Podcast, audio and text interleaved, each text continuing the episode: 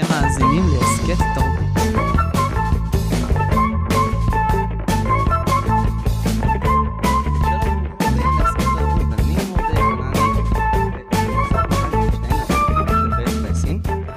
וכאן יש לנו איזה סיפור טיפה מעניין מכיוון ש... רגע. מכיוון שאם ניקח אה, כל מיני גיבורי על, אוקיי, אתה אה, עוסק בספרות גרמנית ואנחנו נדבר על אלזה לסקר שילר, אבל אני רוצה להתחיל דווקא מספיידרמן. מה אתה אומר? אפשר להתחיל מכל דבר בסדר אה, אבל אני. רוצה, אבל למה מספיידרמן? למה? ספיידרמן איך הוא נהיה גיבור על? הוא חטף אה, עקיצה מעכביש וקיבל כוחות של ספיידרמן. הפלאש קיבל מכת ברק ונהיה פלאש. אתה קיבלת הרעלת גז, אושפזת בטיפול נמרץ ויצאת משם שגריר בית הבסבורג בישראל. כן. איך התיאוריה שלי? התיאוריה שלך מאוד רחוקה מהמציאות כאילו מהבחינה הזאת של אה, אה, אם, אם אתה מתכוון שכאילו הרעלת הגז הביאו אותי להיות אה, להתקשר לגרמניה אז אני יכול להגיד לך שב... אני צוחק אבל... לא לא זה לא לגמרי לא קשור כי אני הקשר שלי לגרמניה התחיל הרבה לפני הרעלת הגז. מה שכן אני יכול לא להגיד לך? לא לא אז תשמע. יכול להיות שיש איך התחיל הסיפור שלך עם גרמניה וזה מעניין כי אנחנו נגיע למקום שלך עכשיו בישראל. השאלה בדיוק אפילו מתי איך איך אני תמיד מספר שההתחלה הייתה כשאנחנו היינו ב, כשהייתי בתיכון. אני הייתי אה, נער אה, די מוכשר ובעיקר היה לי אה, סוג של כישרון לשפות ואבא שלי היה נורא אמביציוזי. ואבא שלי רצה מאוד שאני אדע עוד שפה חוץ מאשר אנגלית שמלמדים בבית הספר וערבית שלמדתי בבית ספר יסודי. והברירה התרבותית בשנות מה? למדו בבית כן, ספר כן. יסודי ערבית? בשנות ה-70 כן. ערבית ספרותית. אוקיי. והברירה של בני תרבות בשנות ה-70 הייתה, אה, או בתחילת שנות ה-80, הייתה או צרפתית או גרמנית. ואז אנחנו בבית הספר עשינו פעם, אה, אני חושב שהייתי בכיתה י"א, עשינו אה, הפקה של אופרה בגרוש, ואני קניתי את התקליט, אז היו תקליטים כדי לשמוע את השירים, ומאוד התאהבתי בשירים האלה באיזשהו אופן, והיות וזה היה מושר בגרמנית, אז אמרתי, טוב, אז אני כבר אלך ללמוד גרמנית, כי אבא שלי רוצה, אה, ואני לפחות אדע את השירים האלה במקור. ומשם התחלתי ואז פניתי למכון גתה ונרשמתי ממש בסוף ברגע האחרון לקורס גרמנית. ממש האחרון אולי שקיבלו אותו. וזהו ומשם השתנו חיי. זה היה לפני המון המון שנים. וזה היה הרבה שנים הרבה מאוד שנים לפני הסיפור עם הרעלת הגז הרבה מאוד שנים. בסדר, זה נתן את הבוסט, תמיד היה בך ניצוץ הגטי בפנים ואתה משם לקחת את זה למקומות שלך. אבל לא, אני סתם לקחתי את זה בתור איזושהי בדיחה אה, כללית וסיפור בדיחה, אבל אה, מה קרה בין לבין? אתה היית... בין שהתחלתי ללמוד גרמנית לבין שנכנסתי אושפזתי בבית חולים בגלל הרעלת גז. המון שנים. במאי עם תלמידותה, זה היה 95. לא במאי תלמידותיו היה שם במאי ותלמידתו. תלמידתו, אה, אוקיי, לא נכון. לא לא לא לא לא היה שם אה, כן היה שם. אה, גם הייתה- אבל הייתה לי תאונה בקיצור מה- למדת? איך המשך דרכך? מה למדתי מה איפה נגיד באוניברסיטה, באקדמיה? אני למדתי למדתי בימוי ולמדתי אני למדתי בימוי באוניברסיטת מינכן בגרמניה. אה, בעצם זה היה רב חוגי למדתי גם בימוי וגם ספרות גרמנית חדשה וגם בלשנות גרמנית וזה בעצם ההכשרה האקדמית שלי אה, תואר שני בבימוי. אז אתה מחובר לתרבות הגרמנית גם מהצד של אחים גרים, כלומר יעקב גרים שהיה בלשן, גם מהצד של אה, הסופרים ודמות הענפה שהתפתחה אחר כך, שזה מעניין. כן אז אז מה מה אתה שואל אלא, מה אז אני מדבר- באופן כללי על העניין של גרמנית בתור חשיבה אחרת. אוקיי? איך התמודדת עם זה? תשמע למדתי. אני לא אה, אני למדתי גרמנית ועשיתי את זה על הצד הטוב ביותר זאת אומרת לאט לאט למדתי איך חושב גרמני או איך לחשוב בגרמנית. כי לא הייתה לי כל כך ברירה. אה, אבל כמו שאמרתי קודם אני גם אה, כנער כבר הייתי די מוכשר בשפות וזה גם מאוד עניין אותי. וזהו בשלב מסוים בטוח כאילו בוודאי ב, אני חושב אולי בהתחלה בשנים הראשונות כשקלטתי את העניין התחלתי לקלוט את העניין אני חושב שגם מאוד אהבתי את השפה מאוד אהבתי את הספרות זה באמת פתח בפניי איזשהו עולם מאוד מאוד מיוחד ומאוד מאוד פרטי שלי כי לא היו הרבה ילדים אה, תיכוניסטים בשנים בתקופה הזאת או חיילים בצבא בתקופה הזאת שהלכו לשמירות בבסיס ב, אה, בשטחים עם ספר של תומאס מן בגרמנית במקור זאת אומרת זה לא אני חושב שבעניין הזה באמת הייתי יוצא מן הכלל. אבל אה, אני מאוד אהבתי את זה, זה כן זה היה איזה מין עולם כזה רחב מאוד מבחינה תרבותית שונה שלא הכרתי אותו. אני לא בטוח שהיום אני מכיר אותו עד בוריו אבל האם אולי אני פחות מאוהב בו. אבל אז מאוהב בו. בוודאי עם הזמן אתה יודע אתה לא יכול להיות מאוהב כל השנים באותה עוצמה. Mm. אפילו לא בשפה הגרמנית אוקיי. לצורך העניין. אמ, טוב אז קודם כל לגבי גרמנית אני גם כן שם משהו שנורא מעניין אותי ספציפית ואני רוצה ככה אה, להעלות אותו איתך. אה, זו אחת השפות שהתרבות שלה הכתובה היא המאוחרות ביותר. כלומר אמ, כמעט ואין ספרות גרמנית מהמאות uh, ה... לפני 17, 16, 15 uh, ו, וגם אם היה זה דברים שמעטים מאוד ש, שהשתמרו. אתה מרגיש שזה uh, שינה את התרבות הגרמנית באיזושהי צורה שאין לה כאלה שורשים עמוקים? להפך אני חושב שהשורשים של התרבות הגרמנית הם מאוד מאוד עמוקים וגם uh, עד כמה ששוב פעם אני יכול לשפוט יש כאן איזשהו תרבות שהלכה בדרך ישרה וגם השפות הן לא כל כך שונות זאת אומרת אם אתה לומד אה, שוב פעם אני כרגע מדבר בכובעי כבלשן mm-hmm. מי, שעוסק במידה מסוימת במה שנקרא בגרמנית הביניימית או בגרמנית העתיקה רואה שבסך הכל הצמיחה של השפות הייתה מאוד עקבית זאת אומרת ש...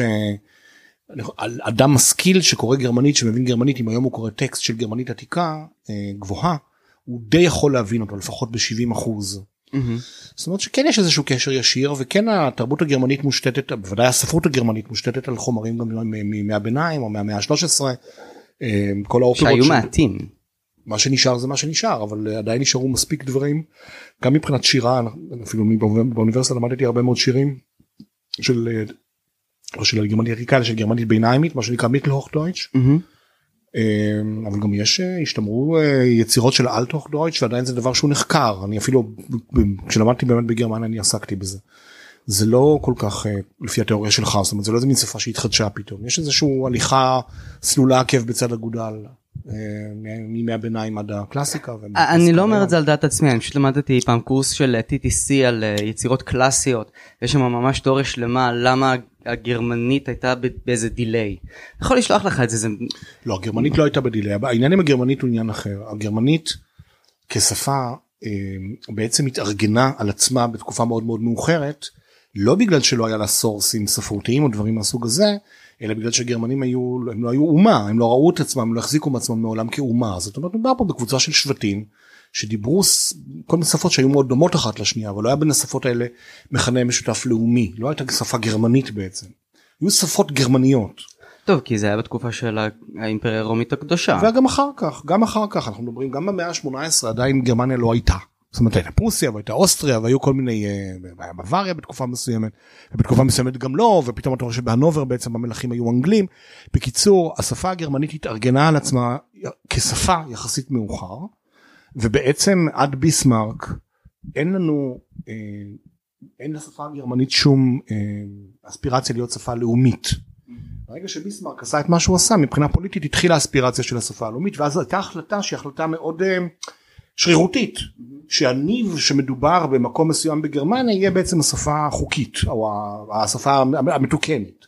באותה מידה זה גם היה יכול להיות במקום אחר אבל בגלל קונסטלציות פוליטיות הם החליטו שזה יהיה מה שזה ומאז אותו זמן הניב שמדובר אם תרצה באזור של הנופה זה השפה הגרמנית העילית של היום אבל השייכות של אנשים לשפה הזאת היא מאוד מאוד uh, לא מחייבת לי למשל באוניברסיטה מחזיר אותי לימי האוניברסיטה העליזים היה פרופסור מאוד מפורסם פרופסור אלטמן שהיה בזמנו אחד מהמומחים העולמיים לשפות uh, uh, מלאכותיות עסק הרבה בשפות מחשב וכולי הוא גדל בכפר קטן בבוואריה תחתית והוא תמיד סיפר לנו שעד גיל 6, זאת אומרת עד שהוא נכנס לכיתה א', הוא לא שמע מילה גרמנית.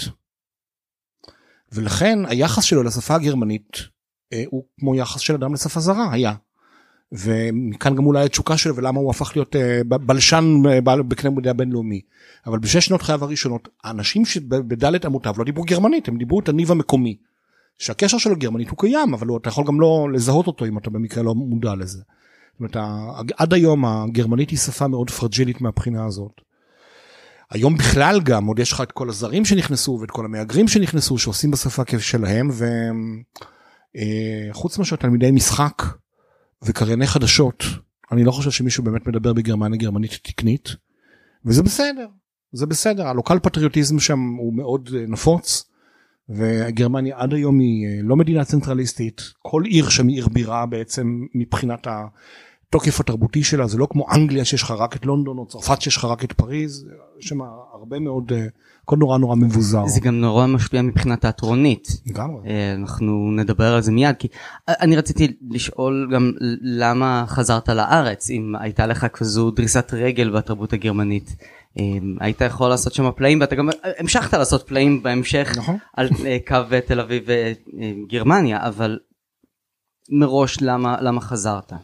בגלל שהייתה לי הזדמנות לחזור כי אני זה היה גם כן החזרה הייתה מאוד לא הייתה חזרה גם חזרה פה זה סיפור היא לא הייתה לא הייתה החלטית והיא לא הייתה עקבית והיא לא הייתה בבת אחת אני ב... אמ, 87 התקבל מחזה שכתבתי במקרה בעברית לפסטיבל עכו ששוש רייזמן הייתה נכון. המוזיקאית שלו אני זוכר. לא. היא הייתה במאית אפילו. הבמאית? כן כן כן וזו הייתה אה. אפילו עבודת בימוי הראשונה לדעתי שהיה זה היה אחר כך עשתה מספר עבודות בימוי. ושמעון לוי היה אז הפרופסור שמעון לוי אז היה המנהל האומנותי של פסטיבל עכו והוא שכנע אותי לא לא שכנע אותי פתאום מצא חן בעיניי שהמחזה שלי עולה בפסטיבל עכו בכל זאת. אה, ואני זוכר שאז אה, היה לי איזה הזדמנות הייתה לי איזה הזדמנות בתיאטרון במינכן אה, לקבל אה, כבר זה היה לתפר בין הלימודים שלי לבין אה, היציאה מהלימודים כבר על התפר היה לי איזה הזדמנות לקבל שם אה, הסכם לשלוש שנים כעוזר במאי. ואני נורא התייעצתי עם המנטור שלי אז שהיה שם במאי שעבדתי איתו והוא אמר לי תשמע אם אתה כותב אתה צריך לכתוב כי כותבים יש מעט ותמיד צריכים כותבים. במאים ועוזרי במאי זה לא איזה מין גויסה מציע ואם אתה עכשיו נכנס פה לשלוש שנים אז אתה תהיה עבד של המערכת. יש לך הזדמנות תיסע תעשה את המחזה שלך. הוא נתן לי אומץ וגם כמובן ש... או שהוא היה מהתיאטרון והוא גם הציע לי את העבודה אתה מבין מה?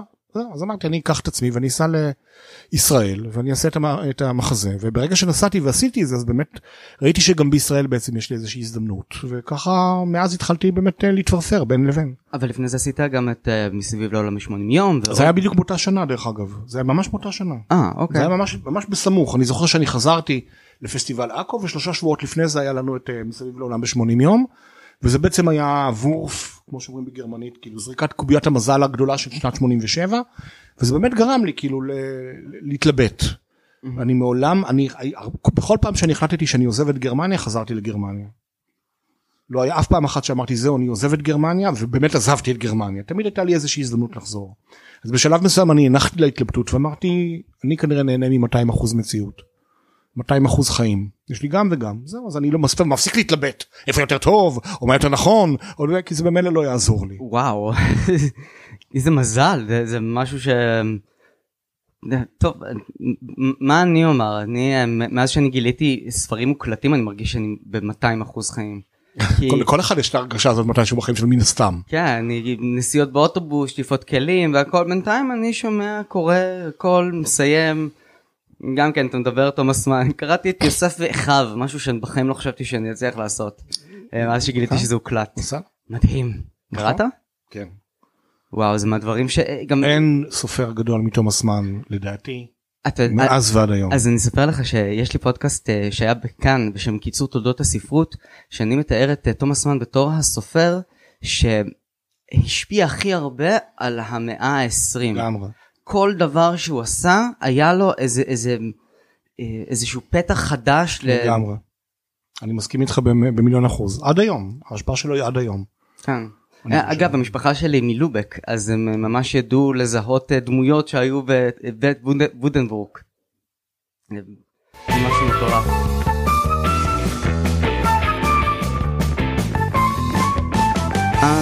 מה היה עבודת הבימוי הראשונה שלך בישראל?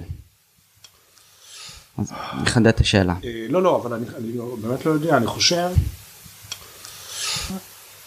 אני חושב שעבודת הבינוי הראשונה שלי בישראל הייתה האופרה שעשינו בניסן נתיב לדעתי. עם דורי פרנס. כן. ואיך אה, איך לא, זה לא, לא, אם- תראה, אני- עשיתי עם דור ערב בבית ספר את אה, עם נקרניקר, אני לא יודע אם זה לא יוצא מגבולות התחקיר שלך. כשאנחנו היינו, כשאני הייתי בכיתה י' החלטנו לעלות ביחד איזה אופרה.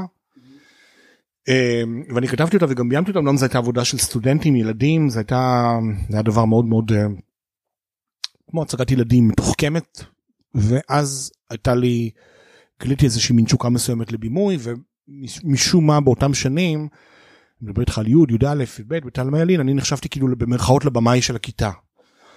אז אמ, משם, אבל לדעתי הדבר הגדול, הראשון שעשיתי בארץ כבמאי היה מעיין, שזה אופרה שכתבתי עם אה, לורי פרנס. ומשם זה רץ, הוא שם, אחר כך רצו עוד דבר ורצו עוד דבר, ואז הקמנו תיאטרון אוצר, ואז כאילו התחילו הדברים להתגלגל. ואתה הגעת להבימה אחר כך הגעתי להבימה, כן. כן ובמשך השנים אתה אני פשוט ראיתי את כמות המחזות המדהימה שאתה ביימת זה באמת מתחז... מתחלק גם למחזות שהם אה, נגיד כמו קרנפים או אביב מתואר שיש לזה יותר אלמנטים אגדתיים בוא נאמר לבין המחזות אה, הז'ורנליסטיים שהם אה, נפוצים ואתה במקרים רבים אה, עומד אה, תווך נגיד באיזה דיון ברדיו שהיה לך עם גד קינר אה, הוא האשים את התיאטרון הישראלי בז'ורנליסטיות ואתה דיברת על, על כך שבאיזשהו מקום זה זה תיאטרון קומילפו. אוקיי? ואתה אבל עשית את שניהם, גם את התיאטרון קומילפו וגם את הדברים האגדתיים. אוקיי? איך אתה ניתבת את עצמך בין, ה, בין הז'אנרים? תראה, הניתוב הוא, אמ, לי היה פעם, אמ, הייתה לי פעם איזה פסיכולוגית אחת, שבמרוצת הטיפול אמרה לי, אמ, כל דבר שאתה מביים הוא עליך. ואני אמרתי לה, אבל איך, אני עכשיו עושה מחזה על, מחזה אפוקליפטי על פצצת אטום, איך זה עליי? זה לא עליי, אני לא, מפח... אין לי פחד מפצצת אטום ואני לא חי בעולם אפוקליפטי וזה, כל, תדע לך שכל מחזה, עכשיו האמת היא שכאילו זו חוכמה מאוד קטנה מה שהיא אמרה, חוכמה קטנה גדולה מה שהיא אמרה, כי זה בסופו של דבר באמת נורא נורא נכון. הניתוב הוא לא מפה מצביע על ראשו, אלא הוא מפה מצביע על ליבו. זאת אומרת, בסופו של דבר אתה מנתב את עצמך ברגע נתון לעשות משהו, ואתה מגלה שהמשהו הזה מתחבר אליך. זאת אומרת, זה לא משנה כאילו אם זה ז'ורנליסטי, או זה, או זה קסום כמו שאתה קורא לזה, או אגדתי, או קלאסי או לא קלאסי. אה, אני, הרי בסופו של דבר, לצורך העניין הבימוי זה סוג של איזה מין שופר שרוצה להדהד אותי. אז, אז באותו, ברגע מסוים, ברגע נתון, כאילו זה מהדהד את מה שיש לי להגיד. לפעמים אני מוצא את עצמי בגלל אני חושב שאני כאילו, בוא נגיד קורא הרבה, ואולי אפילו, יודע, כמות מסוימת של דברים, יכול לבחור יותר, אבל הניתוב הוא נעשה לפי הצורך באותו, ברגע נתון, אני לא חושב שזה... אתה בוחר את המחזות שאתה מביים? אתה הרבה פעמים, מקבל אותם? הרבה ו- פעמים, הרבה פעמים ככה, לפעמים אני דרך הצעות, לפעמים הבחירה, לפעמים אני, אני מציע ובוחרים, לפעמים אה, מציעים לי ואני מסר... זה מאוד מאוד משתנה. אני אומר לך, בסופו של דבר המאץ' הוא תמיד מיסטי, אתה לא יודע באמת מה יצליח, כאילו מה, על מה בדיוק תלך, וזה, וזה כן קורה, בדיעבד אתה אומר וואלה זה בגלל שזה דיבר עליי באופן מסוים, בתקופה מסוימת. אני רואה את זה כל פעם מחדש, עד כמה בעצם מה שאותה פסיכולוגית אמרה לי היה מאוד חכם, וכמה שבעצם זה גם כל כך פשוט, וכמה בעצם, אה, בגלל זה הדברים, בגלל זה זה אומנות, כאילו זה, זה, זה הכל הופך בסופו של דבר למאוד אישי. ביימת מחזה פעמיים? בהזדמנויות שונות? אה, לא, אבל אני הייתי מעורב, לא במאי, אבל אני עשיתי את ה... אני הייתי מעורב בהפקה, בשתי הפקות שונות של הסוחר מוונציה. Mm. הפקה אחת כבמאי והפקה אחת כדרמטורג, מהמם. אמ, שתיהן בגרמניה, אמ, ולדעתי זו הפעם היחידה. אוקיי. אני פשוט חושב על המחזה קרנפים שהוא ממש בוער לי ואני חושב לרבים אה, שיעלו אותו מחדש בארץ. על המחזה של יונסקו שכולם מתקרנפים כן. ואחד אחרי השני ואנחנו כבר מכירים את זה מבחינת אה, זה כבר מטבע לשון. כן. מוס עוז דרך אגב אה, היה זה שטבע את המושג אה, התקרנפות. ניסים אלוני. עמוס עוז. אוקיי. הוא טען, הוא אמר את זה בהרצאה. בסדר, זה- זה ניסים אלוני כנראה. כן. או לא, לדעתי גם לא ניסים אלוני, לדעתי זה מישהו אחר גם. אתה יודע מה, אני צריך לשאול את אנדלזלץ, כי אנדלזלץ כתב על זה פעם מאמר, על המונח מתקרנפות בעברית והוא הוא, במאמר מופיע מי, מי היה הראשון שאמר את זה ולדעתי זה אולי זה היה איך קוראים לו? אהרון אמיר? יכול להיות שזה היה אהרון אמיר. אני לא זוכר. אתה יודע מה? אני פתאום יש לי איזה לימבו אני לא זוכר בדיוק אבל אחד מהם. אוקיי. הכל אה, בסדר. ומי המחזה המחזאי נגיד חוץ מאלזה לסקר שילה שדיברנו עליה שמבחינתך יש לו את האלכימיה המילולית הגדולה ביותר בעברית או בגרמנית בכלל. תראה אין אין על שייקספיר אין על שייקספיר אבל גם אין על ברכט במובן מסוים. אה, אם העניין הוא אם העניין פה אמת המידה היא באמת אמת המידה הלשונית אז אני חושב שהם מאלה שאני עבדתי עליהם אלה בעצם שני המשוררים הגדולים ביותר. אה, שאני אבל כמובן גם יש את הקלאסיקה באמת את היוונים העתיקים. את האייסחילוס ואת ה... ומהשנים האחרונות המודרניים. לא יש הרבה יש הרבה יש הרבה אבל עדיין אתה יודע כשאתה משווה אותם לאושר המדהים שאתה מוצא. הלשוני המדהים שאתה מוצא אצל אלה שאמרתי עכשיו היוונים הקלאסיקונים בוא נגיד הם שייקספיר ברכט וקלייסט כמובן אהוב נעוריי שעשיתי את פנטסיליה שלו. אה, גם כן משורר אדיר אני חושב שאלה הרביעייה הכי מובילה וזה לא אומר שאין היום הרבה אנשים ששולטים בשפה אבל עדיין הם לא מגיעים לדעתי לרמה של השירה הזאת. מה עם מחזאות גרמנית אה, מודרנית נגיד לה בארץ אה, אדם גייץ של דיה לוהר. דברים כאלה אתה מכיר אתה קורא אתה. בוודאי. ואלו דברים של למה למה שלא יעלו בארץ כי בגרמניה מעלים הרבה דברים ישראלים.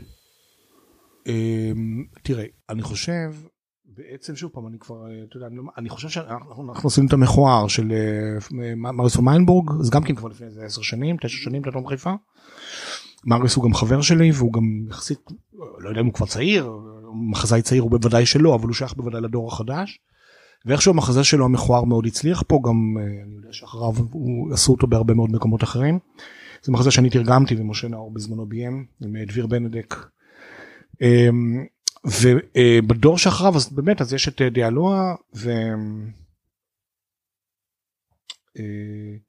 אני יודע ששימל פניג ניסו לעשות כמה פעמים דרך בוודאי באוניברסיטה או בהפקות שקשורות לאוניברסיטה. אמ, אנחנו ראינו משהו או קראנו משהו או ניסינו לעשות משהו של גאוני לא אני חושב שיש משהו מרגע שהתחיל כל הנושא הפוסט דרמטי בגרמניה איכשהו איבד אבד הקשר בין הקוראים הישראלים לקוראים הגרמנים. בגלל שכל הרעיון של הפוסט דרמטיות הפוסט דרמטיזם לא, לא תפס בארץ. מה זה פוסט דרמטיזם מבחינתך בוא נסביר ככה כי אנחנו אה, יש מאזינים נגיד אני שלא כל כך מבינים מה זה פוסט דרמטיזם. אוקיי. אה, יש אה, בעצם יצא בתחילת שנות בסוף שנות ה-80 ספר של מדען גרמני שנקרא הנס טיס להמן אה, מדען תיאטרון מפרנקפורט שהוא קרא לספר התיאטרון הפוסט דרמטי והוא בעצם אה, מפרגן בספר למחזאות שנמנעת מנרטיב ברור. זאת אומרת מבחינתו העניין הזה של דרמה ברורה סלש קונפליקט סלש התחלה אמצע סוף אה, גיבור שמתפתח וכולי זה דבר שמיצה את, את עצמו באיזשהו אופן הוא לא בעצם משקף את. ככה הוא טוען זה לא בעצם משקף את המציאות anymore. זאת אומרת אולי זה משקף את המציאות עד שנות ה-60 עד שנות ה-70 של המאה הקודמת אבל הספר שלו בעצם ניבא את תחילת שנות ה-90. קץ ההיסטוריה. זאת אומרת שחרור הגבולות כן והוא אומר בעצם כאילו כל הז'אנרים האלה של מחזאות מה שנקרא ב-well made plays זה ז'אנרים שמיצו את עצמם איבדו את עצמם. אתה רואה מחזה אחד אתה כבר רואה את כולם ובעצם כבר זה עבד, ה, עבד המקום התרבותי לדברים האלה. ומה כן? אוקיי אז כן זה בעצם נרטיבים מנופצים זאת אומרת נרטיבים שהם חופשיים מאוד כתיבה אסוציאטיבית ולא כתיבה מבנית. הטקסט עצמו הוא המוביל ולא אה, הפעולה הדרמטית anymore כי אין גיבור. וכולי וכולי וכולי. הספר הוא ספר אה, מרתק מאוד, הוא כמובן גם מתכתב עם הרבה מאוד אה, דברים שקשורים לפילוסופיה שהייתה בתקופה הזאת, או שהייתה רווחת בתקופה הזאת, אבל הרעיון, הרעיון הכללי הוא בעצם שהמחזה לא, לא יכול לספר יותר סיפור אחד אה, בעל נרטיב עקבי, התחלה, אמצע וסוף, מה שנקרא דבר נובע מדבר, כי המציאות היא לא כזאת, כי אנחנו יודעים שהמציאות היא לא כזאת, אנחנו יודעים שהמציאות היא רבת פנים, רבת גוונים, מאיפה שאתה מסתכל עליה מישהו אחר מסתכל על אותו דבר ורואה דבר אחר ואם באמת רוצים להביא את המציאות לבמה באיזשהו אופן אז אי אפשר לעשות את זה על ידי אה, אה, constructed מבנים שהם כאילו מומצאים. ומהרגע הזה בעצם הדרמה, המחזאים שכתבו הפסיקו לכתוב לפי מבנים מקובלים והתחילו להתחרע על הכתיבה זאת אומרת אנחנו רואים מחזות שהם נטולי עלילה עם איזשהו רעיון בדרך כלל רעיון פילוסופי אנחנו רואים טקסטים שהם נטולי דמויות כאילו טקסטים חופשיים שלמשל אה, דוגמה מאוד טובה. שרה קיין? למשל שרה קיין. זה, זה מה שרצית להגיד? כן. וואו אוקיי. במחזה של 448 פסיכוזה זה דוגמה אמנם דוגמה אה, יש דוגמאות הרבה יותר אה, רדיקליות אבל זו דוגמה לפחות קומוניקטיבית היא כתבה בעצם טקסט שנכתב מנקודת מבטה של חולת נפש סכיזופרנית שמתמודדת עם ה... שאלה גורלית לחולות נפש סכיזופרניות האם להניח או עד כמה להניח למערכת לטפל בה. עכשיו הטקסט הזה כתוב כבעצם מה שנקרא אמ, איזה נאום אחד ארוך ללא התחלה ללא אמצע וללא סוף אתה יכול להתחיל אותו מאיפה שאתה רוצה לסיים אותו איפה שאתה רוצה. כמו המונולוג של מולי ביוליסס? כמו המונולוג של מולי ביוליסס או כמו המונולוג של אה, לקי ב... הם מחכים לגודו. רק ששם זה לא יודע 30 עמודים כתוב. עכשיו זה הטקסט שלה הוא נכתב כמובן מבחינתה מנקודת מבט מאוד אישית כי היא באמת חולת נפש שבוודאי התמודדה בביוגרפיה אבל היא כתבה אותו בדרך מאוד מאוד אבסטרקטית ומאוד מאוד פתוחה. בא הבמאי שלמה לעשות את זה בכלל בתיאטרון שאלה מצוינת אבל זה כמו השאלה למה לתלות נעל במוזיאון ככה כי היא מגדירה את עצמה כמחזאית בדיוק כמו שאותו אדם שתלה את הנעל שלו במוזיאון מגדיר את עצמו כפסל אין איזה שום תשובה אחרת. הבמאי יכול עם הטקסט הזה הבמאי יכול עם הטקסט הזה להחליט לעשות מה שהוא רוצה. ובאמת את uh, המחזה הזה אפשר להציג כמונודרמה אבל אפשר להציג גם כמחזה בדיאלוג כמו שעשו עכשיו בתיאטרון חיפה לפני כמה שנים עם שני שחקנים ואפשר להציג אותו גם עם 40 שחקנים גם זה כבר עשו. רגע, מקהלה אה, מדברת. מה, מה, שרה קיין אבל אה, אח שלה לא מרשה להעלות את המחזות בישראל. כבר לא. אה הוא מרשה כבר? סלח לנו שאנחנו כאלה נחמדים טוב. כסף עושה הכל, כן. אה, בוודאי. אחרי שכבר עברו את כל העולם אז הם החליטו גם פה להרוויח כמה גרושים. אה, אז... השאלה זה באמת גרושים. אוקיי, אני יכול להיות חצוף? אתה יכול לעשות. אתה יודע, אתה יודע מתי אני הרגשתי ככה, שאני צופה במחזה בלי התחלה, בלי אמצע, מבוסס על איזה רעיון, אבל לא קורה שם שום דבר חוץ מ... אוי אוי אוי, אה, קשה, דה, נה, מוות גרוטסקי, כולם מתים. קרה לי פעמיים בשנים האחרונות, כשצפיתי בשלוש אחיות, וכשצפיתי במלך ליר. כאילו, אני הבנתי את הרעיון, הבנתי את הכל, הבנתי שיש סיפור מאחורי זה, אבל זה היה במעין פיל הרגשה של בדיוק מה שתיארת.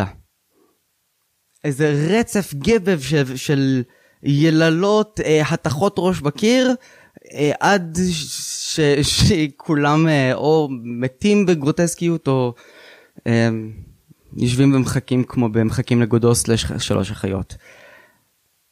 אה, תטה אותי אם אני צודק.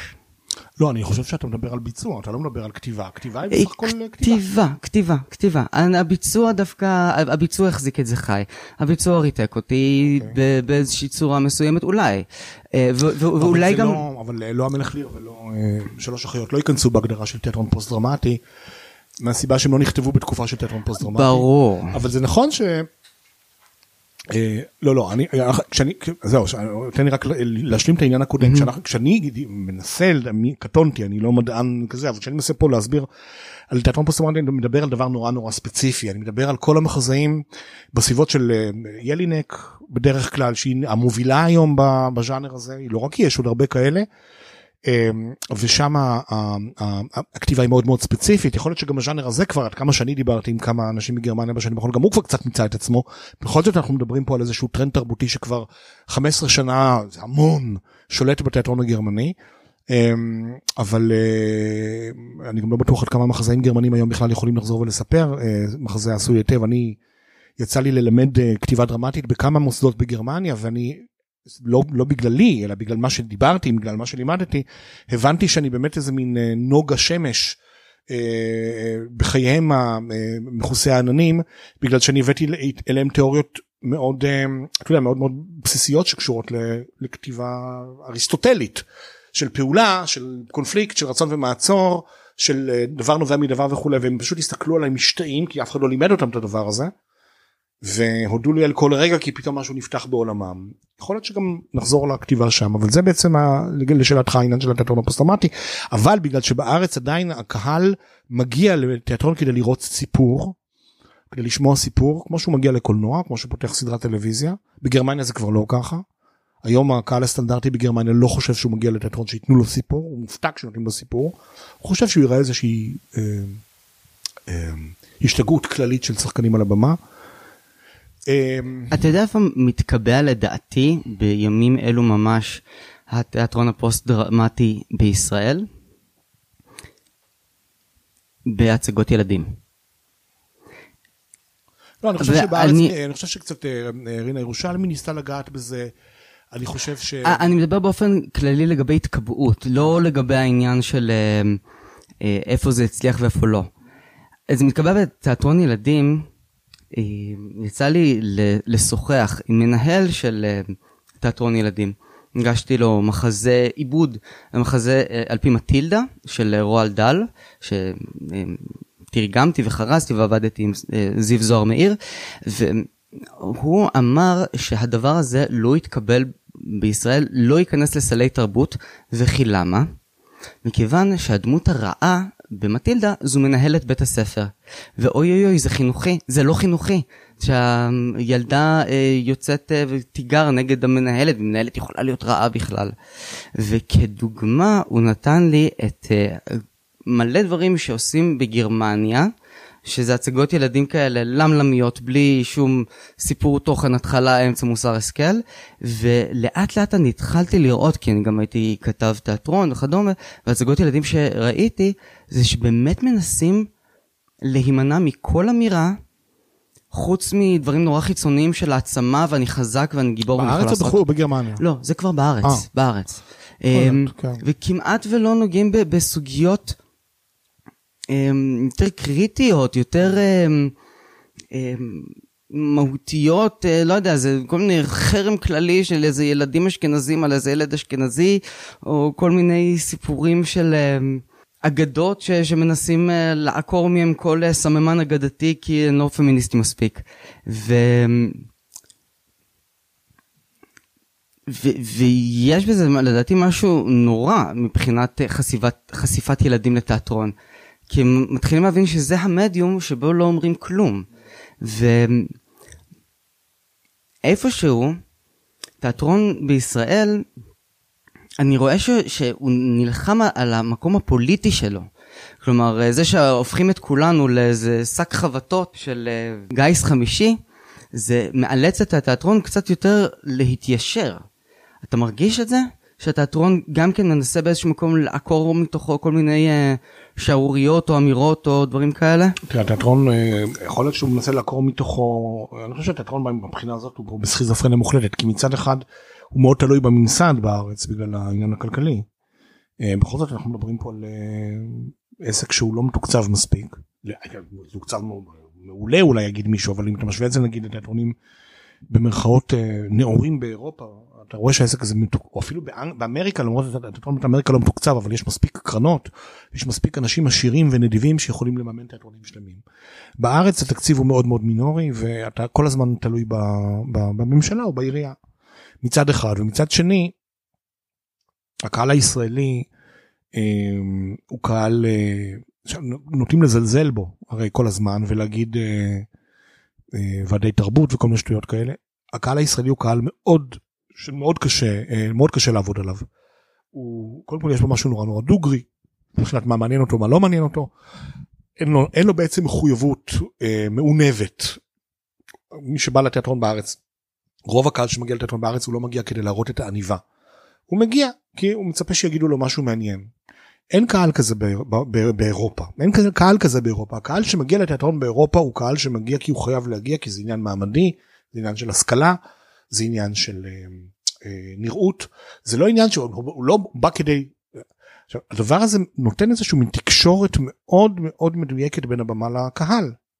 אני גם תמיד אומר שבארץ אין לנו את הגיבנת של הקלאסיקה זאת אומרת אנחנו לא באמת חייבים לעשות קלאסיקה בארץ כי היא לא שלנו. אם אנחנו היינו אנגלים אז היינו חייבים לעשות את שייקספיר אם היינו צרפתים היינו חייבים לעשות את מולייר. אם אתה רוצה להצליח בתור מחזאי בגרמניה אתה עושה את ברכט או אתה עושה את גתה כי שמה כי את זה מכירים וזה יצליח. בארץ אין לך שום מחויבות היסטורית לעשות את הדברים האלה זאת אומרת אתה יכול לעשות את שייקספיר אם יש לך משהו דרכו מאוד מעניין להגיד. אתה יכול לעשות את מולייר אם אתה חושב שאתה אבל אתה לא חייב אף אחד גם לא יוקיע אותך על הדבר הזה באמת. אז מה כן עושים? עושים את מה שחושבים ש... אה, נוצרת, נוצרת עם השנים נוצרת איזושהי הסכמה שבשתיקה לפעמים פחות בשתיקה בין הקהל לבין אנשי התיאטרון כדי לייצר לקהל הזה שאין לו בעצם היסטוריה תיאטרונית אין קלאסיקה יהודית ישראלית אין כזה דבר אף אחד לא כשהיינו בגולה ב- ב- ב- ב- בפלים- מינסק ופלונסק אנחנו לא עשינו תיאטרון ולא הלכו לתיאטרון. אז אנחנו מנסים, מנסים לייצר איזושהי שפה משותפת בין במה לבין קהל ובגלל זה הקהל הישראלי הוא קהל שהוא נורא שותף לעיצוב של התיאטרון שמתרחש אתה יכול לזלזל בזה אתה יכול להגיד מטומטמים אתה יכול להגיד זה לא משנה בסופו של דבר אני לא יכול להגיד כלום, אני רוצה שיהיה לי עתיד בתיאטרון מתישהו יום אחד. אז אני לא... אתה צריך למלא את האולם. כן. קודם כל צריך למלא את האולם. תדע לך שאנשי תיאטרון, הרבה אנשי תיאטרון, לא כולם, אבל הרבה אנשי תיאטרון שבאים מאירופה אה, ורואים את התיאטרון הישראלי, משתאים. הם פשוט משתאים. הם משתאים קודם כל מזה שהאולמות מלאים כמעט תמיד. והם משתאים מהעובדה שכמעט רוב החומר שהם רואים הוא חומר מקורי. זאת אומרת, זה דברים שנוצרו נוצרים כאן ועכשיו. אין את זה באירופה. אין את זה. אין את זה בגרמניה. בגרמניה מחזאים צעירים או מחזאים חדשים הם לא מועלים על הבמות הראשיות של התיאטרונים. מחביאים אותם בבמת סטודיו 4, אה, תיאטרון 8, תיאטרון 7 וכל מיני דברים כאלה. תיאטרון שלא צריך להרוויח כסף. שם על הבמה הגדולה אתה מראה רק קלאסיקה, אתה מראה שייקספיר, אתה מראה מולייר, זה מה שאתה מראה כי זה מה שהקהל מכיר וזה מה שהקהל ילך איתך. בארץ זה לא ככה, מבחינה הזאת, ובארץ גם אתה יודע שבארץ יש אה, אחוז הולכי תיאטרון באוכל- בקרב האוכלוסייה הוא הגבוה ביותר בעולם. אני יודע ואני תמיד אה, מניף את זה בתור איזשהו... יותר מזה, כל פעם כשאומרים לי אמריקה, אמריקה, אמריקה, אני אומר פויה, אמריקה זה הכישלון התיאטרוני, התיאטרוני הגדול ביותר. למה? כי כל התיאטרון הגדול של אמריקה מתרכז ברחוב אחד וכמה רחובות צדדיים. הייתי, חייתי כמעט חודש בשיקגו, אני רציתי לראות תיאטרון, רציתי לראות משהו, שום דבר, רק דברים שהם היו בטור. שיקגו! לא לדבר על מיאמי, שאני טיפסתי שם על הקירות, חיפשתי מה לעשות. אך עם זאת, כשאנחנו מדברים על קידום של אמנים צעירים, אני שבוע שעבר אה, ראיינתי את אה, גור קורן, שהוא למד אצלך, ותוך מה, פחות מעשור, הוא נהיה אחד המחזאים הבולטים בישראל? איך נהיית דמבלדור? מה, מה קרה? מה... האמת היא שבמקרה של גור הייתי צריך להיות נורא עקשן כי גור אה, לא היה לו קל. וואלה. לא היה לו קל, זאת אומרת הוא נורא רצה לשחרר את הכישרון שלו אבל לא היה לו באמת קל לשחרר את הכישרון שלו. אה, אני לא לוקח על זה יותר קרדיט ממה שלקחתי זאת אומרת אני פשוט התעקשתי איתו. אה, במקרה של המוגבלים שזה מחזה שהוא יצר הוא התחיל ליצור אותו בסדנה שהעברתי. אה, פשוט התעקשתי איתו תקופה של איזה שלוש שנים התעקשתי איתו כל פעם שישכתב את זה לפי איך שמצאתי לנכון. והוא לא היה לו פשוט לא היה לו פשוט אבל בסופו של דבר אני חושב שהוא גם גילינו אותו וגם אה, הוא בוודאי עשה מחזה חשוב המוגבלים זה אחד המחזות הכי חשובים שנכתבו בארץ בשנים האחרונות בלי ספק. אתם גם גיליתם את uh, גלעד קמחי. נכון. מה זה נכון? את, אתם, אתם יצרתם, uh, אם אתה דמבלדור אז, אז גלעד קמחי זה הארי פוטר. מבחינת הכישרון והדברים שהוא עשה, ואתה יודע, כל כך הרבה דברים טובים, אחד אחרי השני, איך זיהיתם את הניצוץ? מה, מה היה שם ש- שגרם לכם להגיד, וואלה. אני לא חושב שזה דבר אחד. זה כמה דברים. זה גם אה, הרצון שלו וגם אה, העובדה שהוא עשה דברים במסגרת בית ספר למשחק וגם החן שלו היכולת שלו לשכנע. תשמע במאי קודם כל צריך לדעת לשכנע אנשים. כל במאי נלחם במנהלי תיאטרון ומשכנע אותם שבעצם הרעיון שלו הוא רעיון טוב.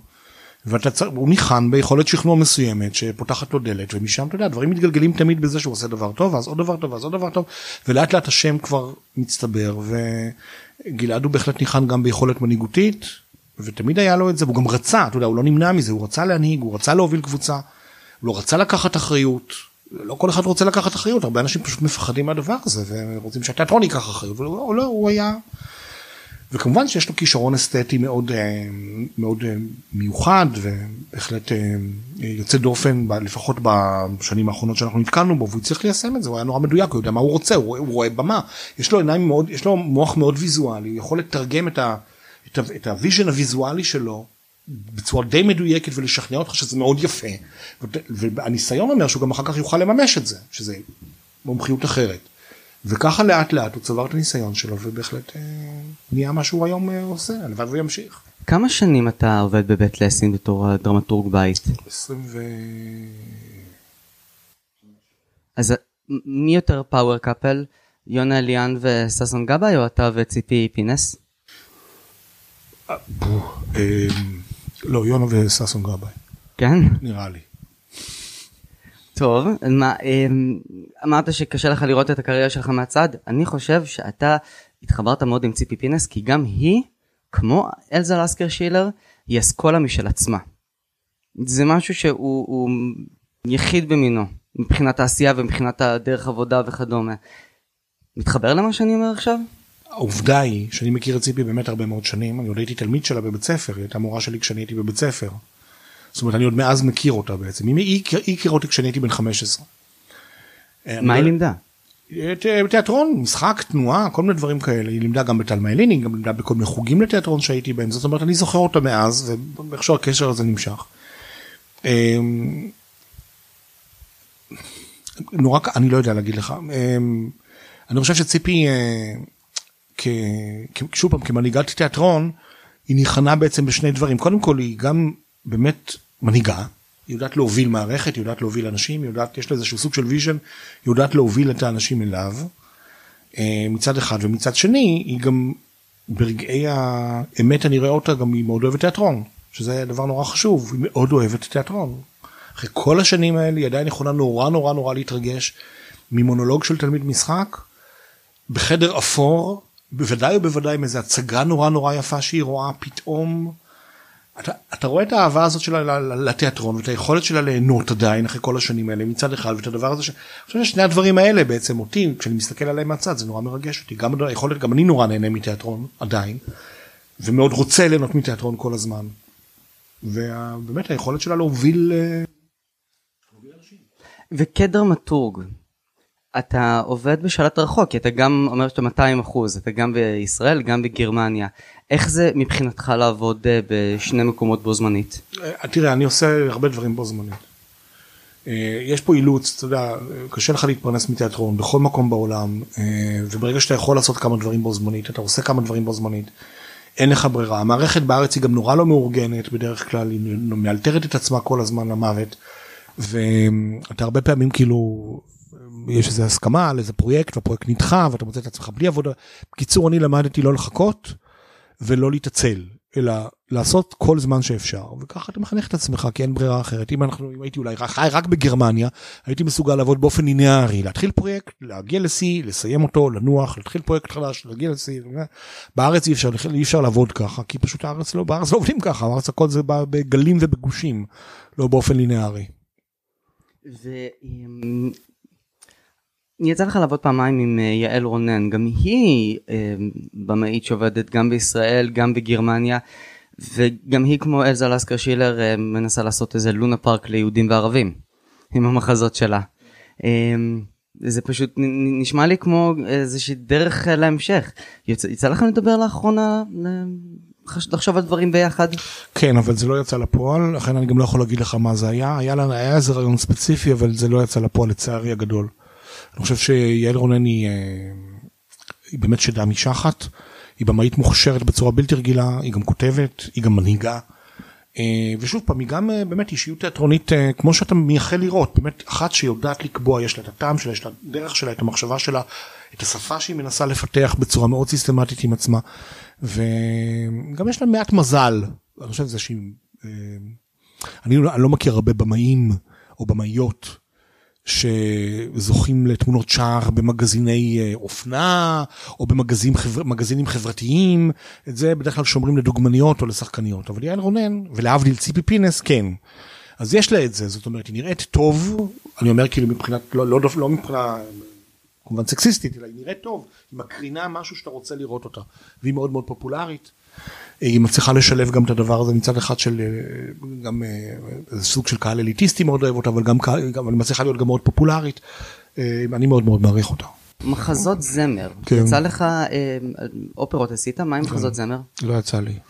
רק ללוות, יש- רק ללוות מהצד, ואני מאוד אוהב, אבל לא יצא לי לעבוד בזה בעצמי. ודווקא יש מחזות זמר נהדרים מגרמניה, של אה, מיכאל קונזה, של ד- דנסטי ורפייר, אה, אליזבת. אני לא, שווה. איכשהו זה לא, לא, לא, אולי עוד יקרה, לא יודע, לא, אוקיי. לצערי, אבל אני מאוד אוהב, אני מאוד אוהב לצפות במחזות זמר, אני מאוד אוהב לשמוע מחזות זמר. אולי תיתן לי איזה סקופ לגבי אה, ביקור התזמורת, כי לא. זה משהו שמחכים ומצפים לו. כן, אבל אני אגיד לך, העניין עם מחכים מהם, ביקורות תזמורת הוא, אה, הוא מאוד פשוט.